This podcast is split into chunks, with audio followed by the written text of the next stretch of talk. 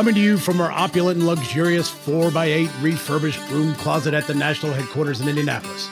With duct tape, studio lights, and a mic that you barely can hear, we hope to entertain and educate you. This is the Tango Alpha Lima podcast.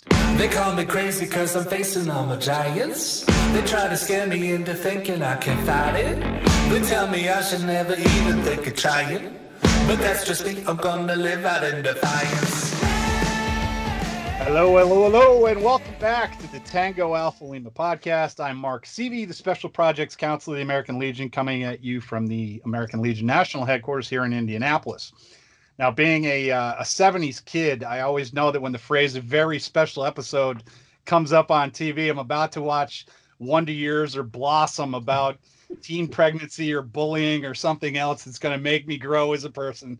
So I've always kind of hated the quote, uh, a very special episode, but hopefully we're going to redefine that. Uh, we've got a heck of a show. If you're watching this on YouTube, you can see that we've got a, a few extra faces. Uh, we're going to have some fun here.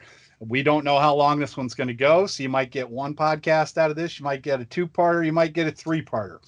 But I uh, did want to start by noting that I am joined, as always, by Jeff Daly, our intrepid former Marine California, and a uh, Michigan guy, I might add and Ashley Garbolja Maldonado, a former MP, a former Ohio person, and uh, now coming at us from Washington, D.C. Guys, welcome. It's good to see you as always. Good to be here. Hello. Yes.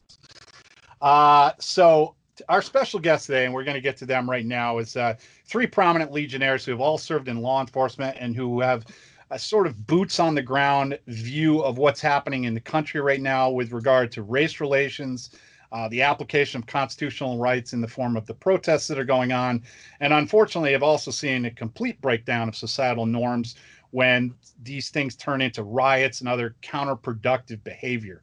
Um, so I want to start by introducing each of these. Uh, our first guest is Autry James. Autry, AJ, as he's known, is the past judge advocate for the Department of California, one of the smartest people I know. And I know Jeff uh, and I are founding members of the AJ fan club. So we're excited to have him on. Be sure to send your applications to us when you're ready.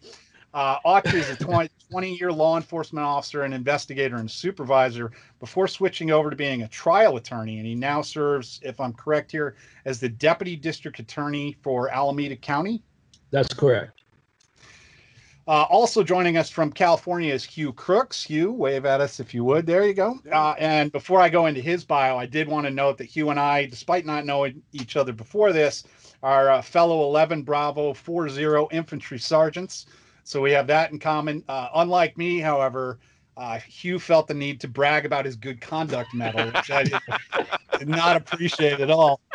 But uh, Hugh served 14 months in Vietnam, stretching from 1967 to 69. Uh, again, he came out with his Good Conduct Medal and an Air Medal, which is uh, incredibly rare for an infantryman. Uh, he's a former safety police chief who served 29 and a half years, including during the LA riots after the Rodney King verdict uh, beating came out. Uh, he's an American Legion life member. He's served as commander post district and area. He was actually the second Afro American commander from the Department of California in our 100 years. He's uh, state chaplain, uh, former, or are you currently the NECman or formerly? I was, no, I, I was the NEC. Is formerly the NECman from the state of California. And in 2017, he was awarded a Lifetime Achievement Award uh, by the Department of California. And last but certainly not least is Sean Powers. Sean, wave at us. There you are a former New York uh, Police Department officer who was a plainclothes officer in a unit that often was in Harlem and other New York City areas. Uh, he served from 82 to 88 uh, in uh, various air cav and medevac units and was in from 88 to 93 uh, in the inactive reserve. And you've held a variety of positions, I assume, in the Department of New York? Yes, yes. Yeah. And uh, my post alone, I've been the commander since 2004. Okay, great. Try wow. to give it up, but they won't. Wow. Nobody else will take it. No. So, guys, uh, we're obviously living in some pretty weird, not uh, weird times right now. Uh, people from coast to coast are locked inside because of the global pandemic, and meanwhile, we have this sort of reevaluation of race relations that's playing out basically in front of our eyes, and and in large part to a trapped audience who's sitting at home watching this. So we wanted to put together a group of people whose perspectives on how this is playing out will help inform our own opinions. Now, we haven't gone into this with any expected outcome. We don't even know how long this podcast is going to be. We didn't do any pre show interviews or anything else. So we want this to be a natural uh, growth of something and a discussion that we can start here. But guys, I want to welcome you. Thank you so very much for coming today and uh, donating your time to talk to us about this. So uh, we're going to start with you, AJ. But if you could tell us a little bit about where your background helps inform you as to what's happening, and and what you think about what you're seeing in America right now. Well, I'll start with what I think uh, about what I'm seeing. I think it is unfortunate that in 20, you know, 20, that we're still having this conversation. To be quite honest with you, uh, it is something that I had hoped had been that we would have been able to kind of get past and, and get resolved many, many years ago, but it, it, it hasn't. Uh, and that is unfortunate. It, it is also very unfortunate that there are folks who are using the opportunity um, brought about by this discussion to go out and burn and loot. Uh, that's unacceptable, in my opinion. You know, others may may have different opinions about that, but in my opinion, that's absolutely unacceptable that's not the way to gather uh, to garner the attention of others. You know, in terms of my background, um, I kind of grew up a, a little bit uh, around the country. Uh, originally from Michigan, came to California, spent my summers in New Orleans. So I've got experience of both the Midwest, the, the West, and the South, uh, and, and kind of some of the things that have gone along with that. Uh, born in 68, uh, 62, um, so I've seen, particularly in the South, a number of things that you know most people my age who've lived in California have not seen or experienced. Um, so my views are shaped by the experiences that I've had along the way, but those experiences also include positive things. Um, you know, there there are a lot of there's a lot of points in my life that I can point to where I could have gone left, but went right. And that was because of the help of other individuals. And those individuals were people of all different races. So I have, I think I have somewhat of a unique perspective in that in some ways I can see both sides of the issues.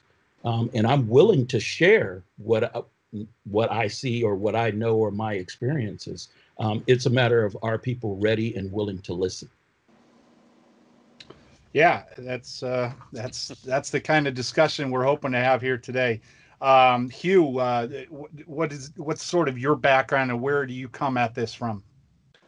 As as the senior person in this group, uh, I I have seen a, a number of things. First off, like I said, I was born in Chicago, raised in Los Angeles. I said the only thing at time I ever went to the South was in the military which was a total eye opener in the 60s. You would think all of this was all done. And I'm going to share this real quick with you. I walked into, in my training, went to AIT, and I didn't even know Fort Polk, Louisiana. And the reason I've never gone back to Louisiana since. That's the worst place, worst place I, in the entire world. Walked into a bar with some of my fellow soldiers, and the guy looked up and said, Excuse me, fellas, we don't serve coloreds in Spanish in here. This is 1967. I'm getting ready to go to Vietnam. I was totally shocked. And hmm. also, as a chief of a department, uh, I look at it totally different than a lot of maybe the lot of the line officers. But I did notice, like I said, when I'm looking at the television and I'm seeing what's going on out there, I see people taking advantage of, of people that legitimately are protesting. I am very proud of those kids that are protesting. They're doing stuff that, like, and just like Autry said, I thought was actually a lot of that stuff was done, but I know it's not. And I know, and I have grandsons that I'm concerned with that, you know what, hey, what if they meet that one wrong cop? You know, so yeah, there's a lot of things I'm I'm concerned with mm-hmm. out there, and I don't want to see what happened with Rodney King all over again. And I'm going to say, and I'll say this real quick. I was traumatized by being there because it took me back. I thought I was in the middle of Vietnam again. I looked over city and I saw fires. I saw I saw uh, black and white running all over the place, and I saw helicopters. The only thing I didn't see were planes strafing buildings, and it's like, oh my God, what happened? Yeah. And and Sean, uh, I, th- I think it's great to have you included in here. Um, obviously, uh, you're a little paler than your average resident of Harlem. Uh, so a little bit, just a little bit. So you you uh, and and I think it's important to see that side as well. Like how how did you work as a plainclothes police officer in Harlem? It, you know, it, you were there for quite a long time, so clearly you were respected. Uh, how do we bridge that gap, and and where do you come at this from? Well, Harlem right now is very gentrified, so you could blend in perfectly. Uh, as a matter of fact, my sister used to live down there, and so, and again, you know, the same parents, so she had the same complexion. Um, but I was a cop back there in the mid '90s, where you, the, the pale complexion was uh, was it wasn't seen very often. Right. And um, I was with a small unit. There was only six of us. Um, everybody else was of color except for me. They actually gave me the nickname "Token White Guy." Uh, in, in, the NYPD, they find something you that that you don't like, and that'll end up being your nickname. so uh, we walked into one of their precincts, and and the guys asked, "Who's this guy?" He said, "Oh yeah, he's our Token White Guy," and it stuck after that. My nickname was Token. Um, but we we blend into the community. I mean, they obviously they could. I couldn't. The the only way I got in, and it was by a fluke, is I was wearing one of my old uh, field jackets one time. Got into a, fight with a perp. Got up and I had grown the hair out, grown the beard out, which I regrew now. Um, and while I'm sitting there recovering, um, had a cup of chocolate, and you know, it's it's, it's actually a funny story. And some kid put money in my cup, and the guys looked at me and he started laughing, and he realized she thought I was a homeless veteran, and I and they're like, Oh wow. let's give it a shot. And I went out there, and I actually stood in in the because we were looking for somebody on 125th Street and St. Nicholas Avenue. For those of you who don't know, that's right in the center of Harlem. And I was there, and I was accepted, and it was great. I had a great experience. I never had. I had all the time we were there. We made tons of arrests. Um, I ended up with uh, zero complaints from anybody, even the guys I arrested. You know, it's. I, I don't understand the color thing. I don't. I don't understand it. I don't understand why why there's biases. If you treat people right, they'll treat you right. Is, is what I've come to find out. Yeah. Yep. Jeff, Jeff, you're up. All right. Uh, we're not talking a lot as hosts today, but I am going to pontificate for a few seconds in ramping up to my question.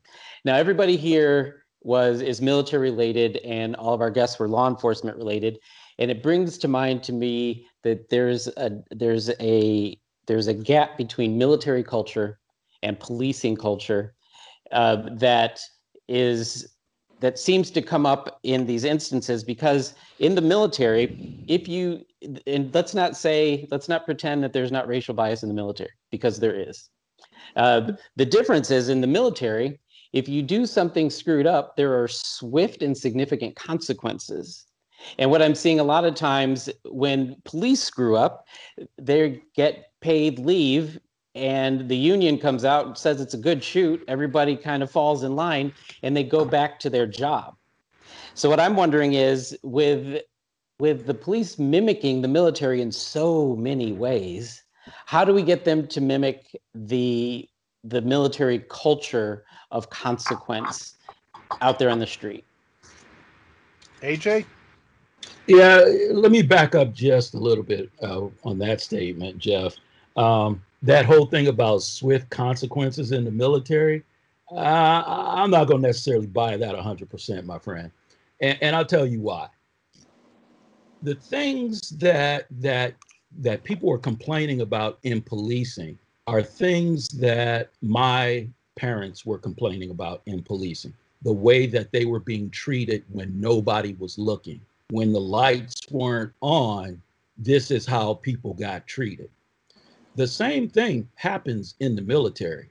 Now, you know, I'm a Coast Guard veteran, and if you think that there was not, if anyone thinks, not you in particular, but if anyone thinks that there was not racism in the military or that people mistreated people without consequences in the military, that's just not true. I mean, what we're seeing now is, for instance, in a case of sh- sexual assault, how many women for how long were victimized and had no place to go? no one to talk to, and no one, even when they reported it, would do anything about it. I mean, that's that we know that to be true right now because all of that is coming out. All of that information is being delivered. But what we don't do in the military is the same thing we don't do in regular society. We don't talk about racism. We don't talk about the issues that hold others back. I mean, throughout this time, one of the things that I've been proud of is is to see African American leaders in the military coming forth and talking about their experiences in the military. That to me has been incredible because the words that they have written are the same words and the same feelings that I have had in the military, outside of the military, growing up. I mean, it, it's like everyday life for me. And when you feel that all the time, that just that just seems like that's the way life is and i know it's not supposed to be that way but that's the experience that i'm having you know even right now when i hear these things yeah it is very disheartening but at the same time it's like okay you know what i'm not alone so i don't know that the military is necessarily the, the best way to go about setting you know the swift consequences part of it and i certainly don't think that you know our our local police taking on a militaristic view is the way to go either. I think that's just very problematic. I had a chief uh, who, this was 20 years ago, 25 years ago, maybe. And our agency wanted to go to those BDUs that everybody's wearing, you know, those, the, the, the well, they're BDUs, you know what BDUs are. Um, and he wouldn't do it. And you know why he wouldn't do it? Because he said, we are not the military. That may be fine for them, but we have to work in a civilian atmosphere. People expect you to dress and act professionally. And if you don't do that, then you may not act that way. And I don't want to put you in that position. So we wore those heavy, hot wool uniforms while he was chief. And frankly, I, I think that was the right decision. You know, as looking back now, I, I may not have liked it at the time because it was easier to wash them things and put them right back on the next day. But I tell you what, he knew what he was talking about in that sense. Um, so, eh, you know, I, I, think we have to get away from necessarily comparing the military to um, to civilian life. It's two different things, uh, but there are similar issues that run through it all. Jeff, I'll toss it back to you. Uh, yeah, I just wanted to clarify. Now, if and and and it could be I live in the bubble of being in a Marine Corps infantry unit. We didn't have we didn't have women, so I don't know any of I don't know any of that except for what I hear. But I will say that when there are rules of engagement with the military, and if you shoot, if you go to an end and to say that you're always under attack, uh, in the military there are rules of engagement. If you shoot the wrong person, no matter what, there are swift and significant consequences, at least in modern day military. Yeah. And I don't see that happening on the policing side, and it and it troubles me. AJ, yeah. if you want to continue on that. Yeah, I can. I can. Um, and, and you know, in some sense, it troubles me as well because the way the law is written, it does tend to provide a justification for law enforcement officers to use their weapons in certain circumstances. Uh, and those circumstances are often different than what we face on a military battlefield. Um, what I keep telling folks is, is this for the vast majority of the 800,000 police officers in the United States, if you tell them what the rules are they will meet your expectation. Okay, they will follow the rules. If you change the rules, they may not like it, but they will. The vast majority of the 800,000 will follow the rules. Okay, right now, the way the law is written, well, most of these shootings come back as justified because under the law they're justified. Now, if, if society decides to change how that is, uh, how that's seen, then officers will be retrained. And I expect that the vast majority of those 800,000 officers will still follow the rules. The ones that don't will get charged. And I think we're seeing that. We don't see it often, but you know, if officers are following what the law is, then we shouldn't see it often where officers are outside of the law. Now, if the argument is all about changing the rules, that's a conversation that everybody, all the stakeholders, including the police, need to be at the table having that conversation about because they're the ones that are going to have to go out there and put themselves in harm's way and enforce those laws. So, yeah, and I'll and I'll follow up. My question later on is going to is going to deal with the qualified immunity side of that and uh, just go into that a little bit. But uh, Jeff, if you got another question for Hugh, or do you want him to answer the uh, same? Yeah, I kind of want to answer the, the, the same bit of it, and uh, I'm looking forward to your uh, qualified immunity later. Okay, Jeff, I kind of agree with you to a certain extent.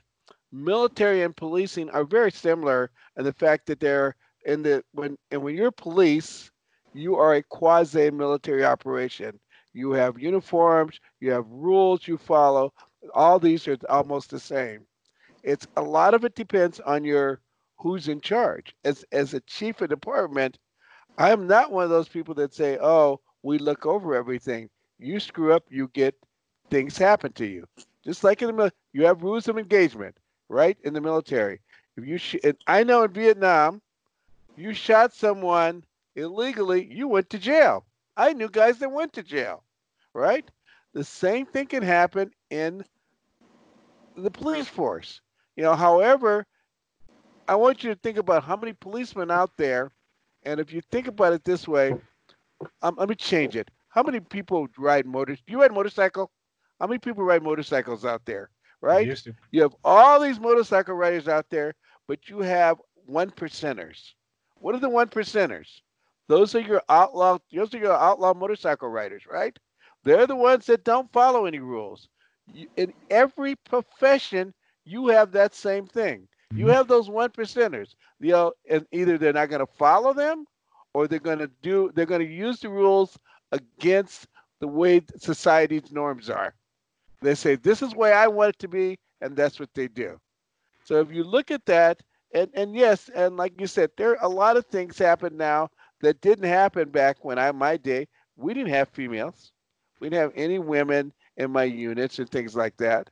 However, I one of the things I do is I teach a class on combat trauma. And the trauma is what do you do when you have a female who's gone now, who's gone to combat, been shot at just like you have, right? And she's she's going through PTSD, right? And so now what happens and when she has to go to to therapy? And she's been sexually abused by her NCOIC. And she can't say anything because she's going to be ostracized by her entire unit. Right? And that can happen in the military and that can happen in the police force. Mm-hmm. So, you know, so, you know, you can't say that you can't really separate the two because both of them, you have those, depending on what the people on top and how they're doing. And and let's be honest with you. I don't know any way to say it. You've got white old white men here, you got old white men here a lot of times. Although you've got more you, you you're getting more people of color. And I'm not just talking about black and African Americans, I mean people of color that are being chiefs, but still they bring their biases and prejudice with them. Everybody, excuse my expression, and you guys can correct me if I'm wrong, has a prejudice in this world. You, Jeff, every one of us have a but I have a prejudice against people who steal from other people. I do not like them, and I think they're using air somebody else can use to breathe. But that's my bias and my prejudice. Just like I have that there are people that have those same prejudice for race. They should not be in that position. Yes, I agree with you. And to say that nothing is done, that's necessarily true. But if I have a bias, I don't like females, let's say, in my department, and I had my uh, co, not uh, I'll say other chiefs that didn't particularly like females, right? I had a female assistant chief. There you go. And so, I mean, because she was the most, she was the person with the most experience and the best person for that job. But there are people who did not like that. So what do you do with that? Yeah. So, so that you have to, you have to, all, all that is all considered all together. Sean, uh, if you want to weigh in on the same question, Go ahead, uh, Sean. Autry, we can hear you typing there. By the way, if you want to, uh, yeah. you Sorry, there. sorry. I was, I was reaching out to one of our uh, one of yeah. our hosts there. Yeah, yeah. Uh, Sean, uh, you're up. Well, I've I've seen it um, more on like what, what these two gentlemen pointed out perfectly. I mean, AJ said it perfectly. Um, I do peer counseling and I do it for, for cops. You know, NYPD, they, there's an organization called Police Officers Providing Peer Assistance. And since 2003, we've, you know, we've reached out to veterans. Obviously, me being a veteran, and since I'm retired, I get the phone calls all the time.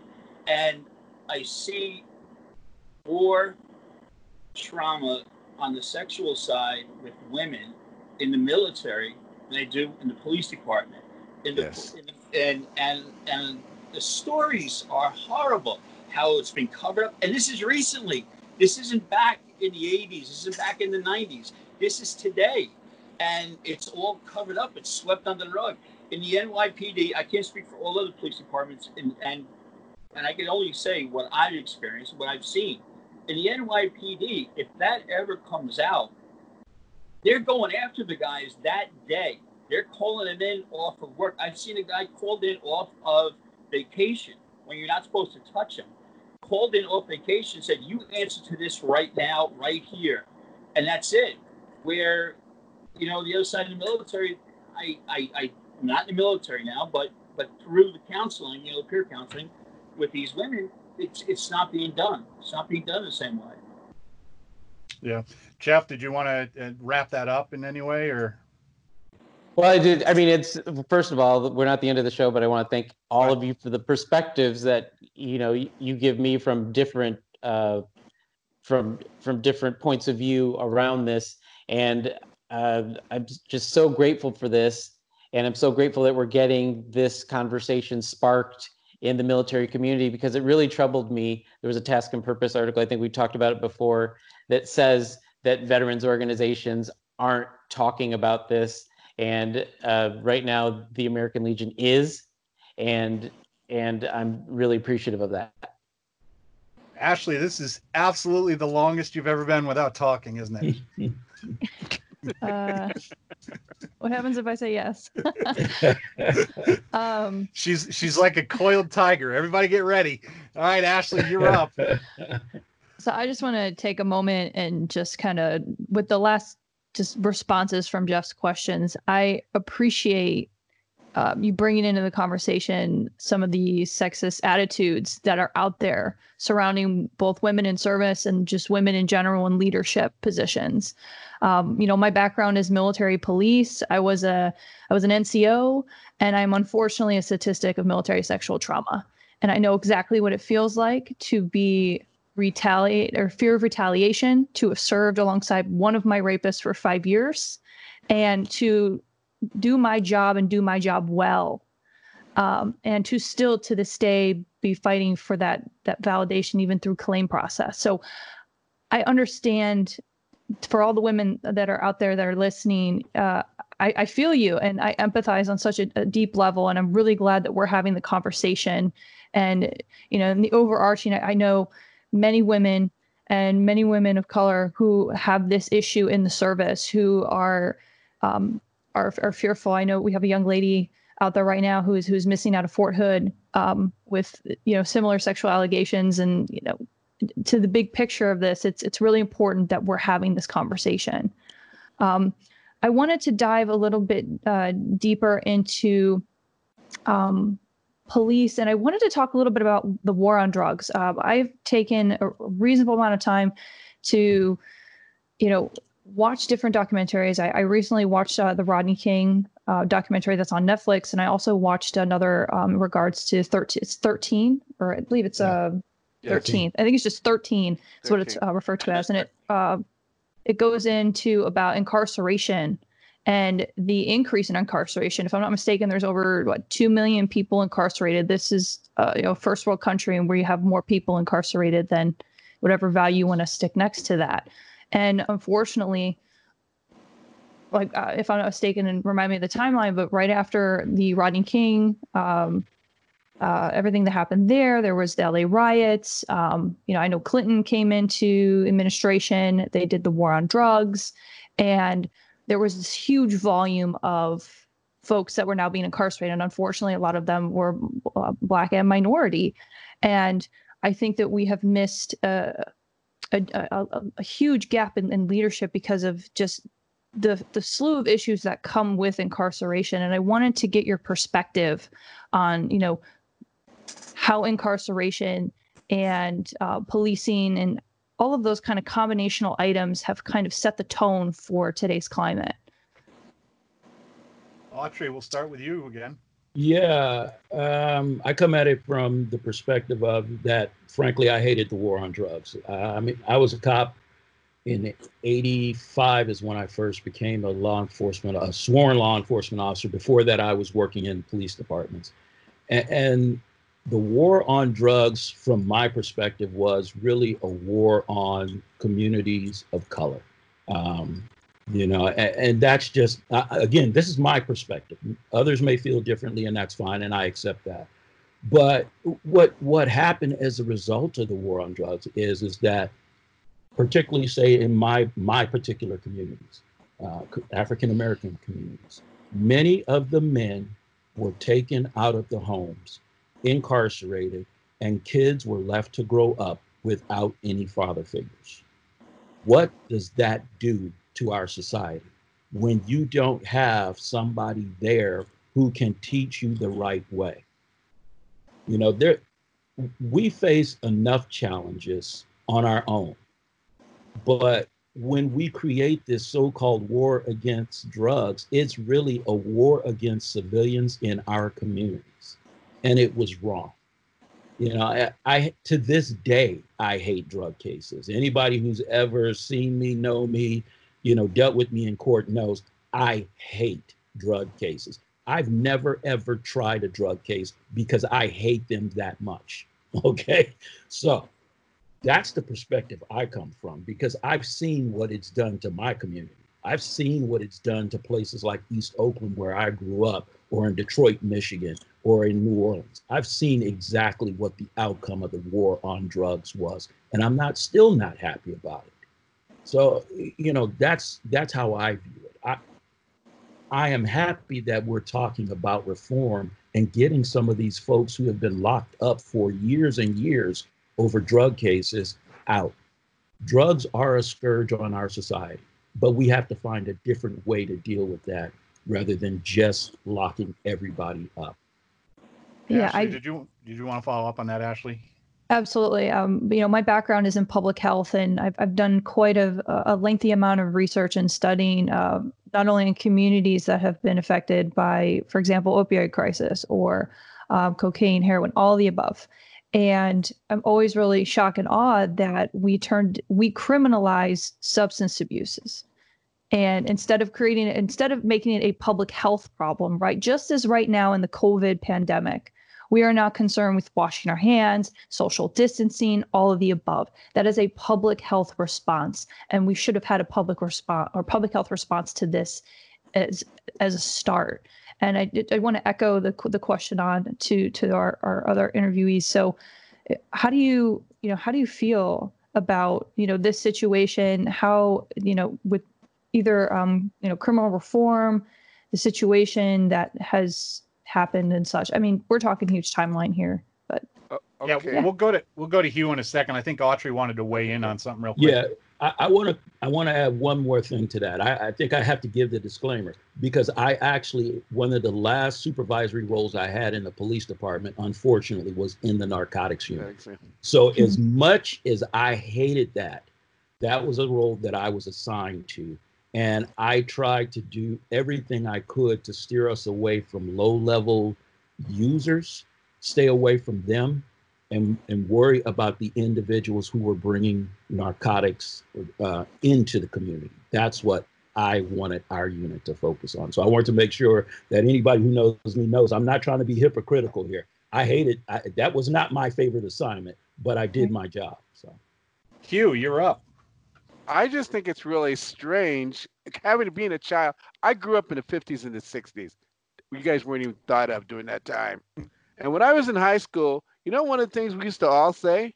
We'd say, the government, why are they criminalizing marijuana? Why don't we tax it? How much money could be made by taxing it?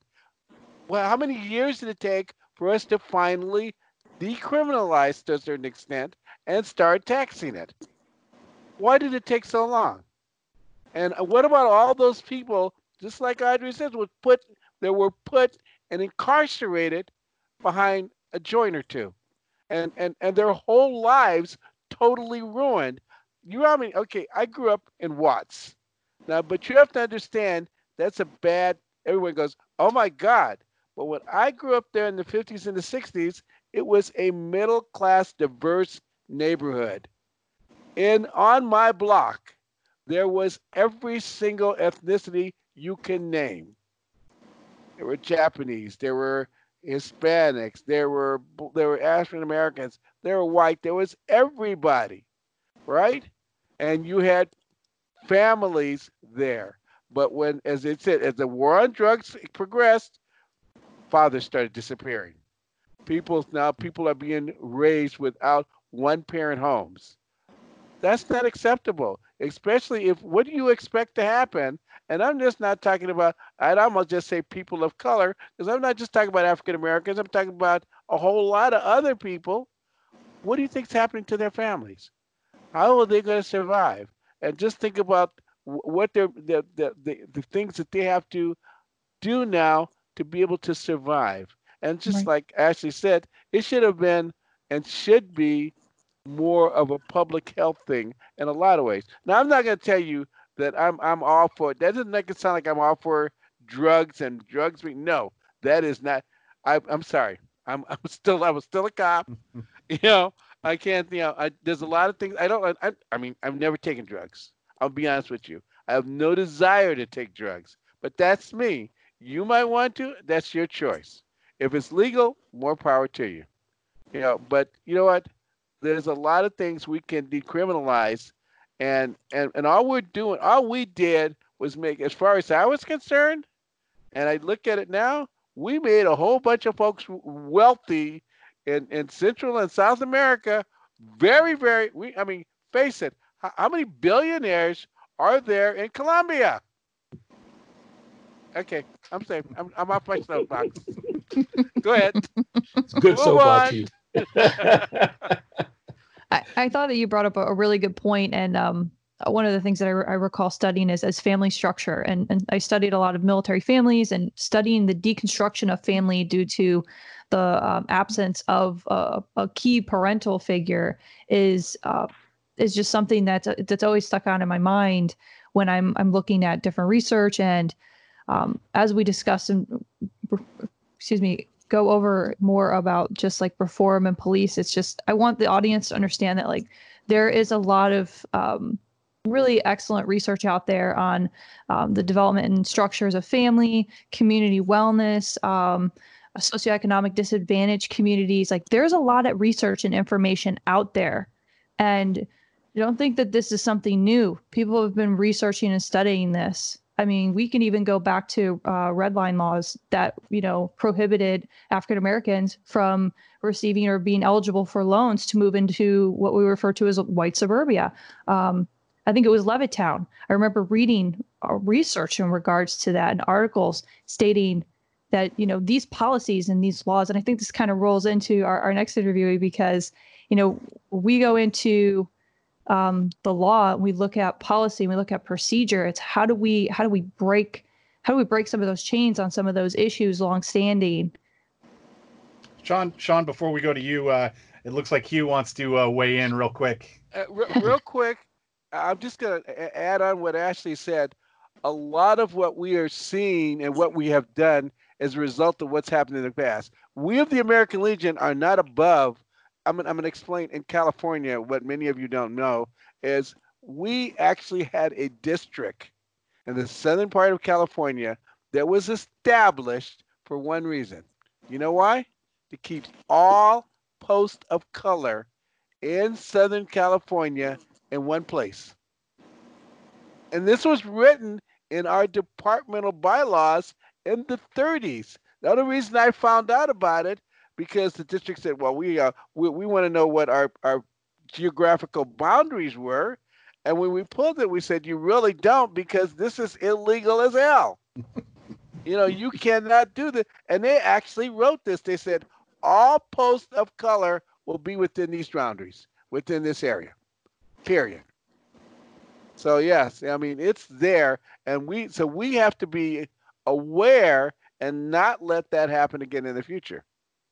Is that does that still exist or has that been No, it's that's been actually- disbanded, Oh, right? Okay. No. I just want to Oh, make yeah. sure Yeah, for we our audience, it- for our viewers or No, listeners that we don't took know. it Yes, out. it's It was- gone. It was Yeah. it was I I- like I said, the only reason it came up, and we didn't even realize it, because but what happened was we had a judge advocate that uh, was looking at boundaries for for a particular district, and the district was saying they had a new post, and they said, well, this should be in our what district should it be in? And when he looked up the original boundaries for districts, this was it. You Oh. were muted. Oh no. Looks like looks like we lost Hugh there. I don't know what happened. We'll get we'll get Hugh back online here in a second. But Ashley, if you wanted to uh, re-ask your question or refocus it to Sean. Absolutely. Sorry about he looks so he looks so passionate on video for all of our listeners. He was like getting into it, getting close to the camera. You. so to to reframe, uh, I you know I know your background. I want to hear your opinion in regards to you know policy, procedure, um, things that systematically have affected um, this this long overdue conversation of, of of racism, sexism, and things that you see within your within your boundaries. Okay, I thought we were still going with the war on drugs. That's why. Yeah, I mean, all, all within right. the scope. It's all within the scope. War That- on drugs. I You answer whatever question you want. That's what I was. We're touching at. on all kinds of important things right now. So whatever is applicable to you. Well, just just to get to the war on drugs. I mean, you, you had two great answers before I got in there, um, and and I love both of them. Now, one of the things that I'm also on the American Legion's National PTSD TBI committee uh, because you know the peer counseling that I do and, and all that stuff. We put through that we wanted testing of marijuana because apparently Israel did this, but we wanted the testing to be done here, and it's not being done appropriately because the U.S. government isn't giving the proper proper plants to test. They're getting stems and seed, and and we, we had one of the you know this doctor came in and she explained it all to us, and the American Legion came out with a resolution. We want this tested. If it works, we want to use it for you know our veterans coming back. If this works for PTSD, we want that. Now with that, being a cop, and again, I'm gonna I'll reiterate this: I have never smoked a joint in my life. Mhm. I, I've never taken anything except prescription drugs. That's just you know that's just me. Um, but I've seen people who smoke marijuana. You know, I, I live in New York. And, you know, was a cop in Manhattan for a long time. Um, I would rather arrest a guy who's high on marijuana than a guy who's drinking. The guy who's drinking, he wants to fight you. I mean, you get in some awful, awful, awful fights. You get a guy who's smoking weed and he just wants a pizza. You know, and, and, you know, agree with me. You know, you get back in. You say, you know, you get the guy who's you know drunk driver who just ran into four four cars, going destroyed four cars. You get him out. Now he wants to fight you. The guy's five seven, 150 pounds, and he wants to take me on, and I'm a little bigger than normal. And and then you get the guy who's high, and he's like, you know, he does something that, that causes to us to arrest him, and he's very compliant, very complacent. You know, hey, the other drugs, and again, throwing marijuana off to the side, Mhm. throwing that off to the side.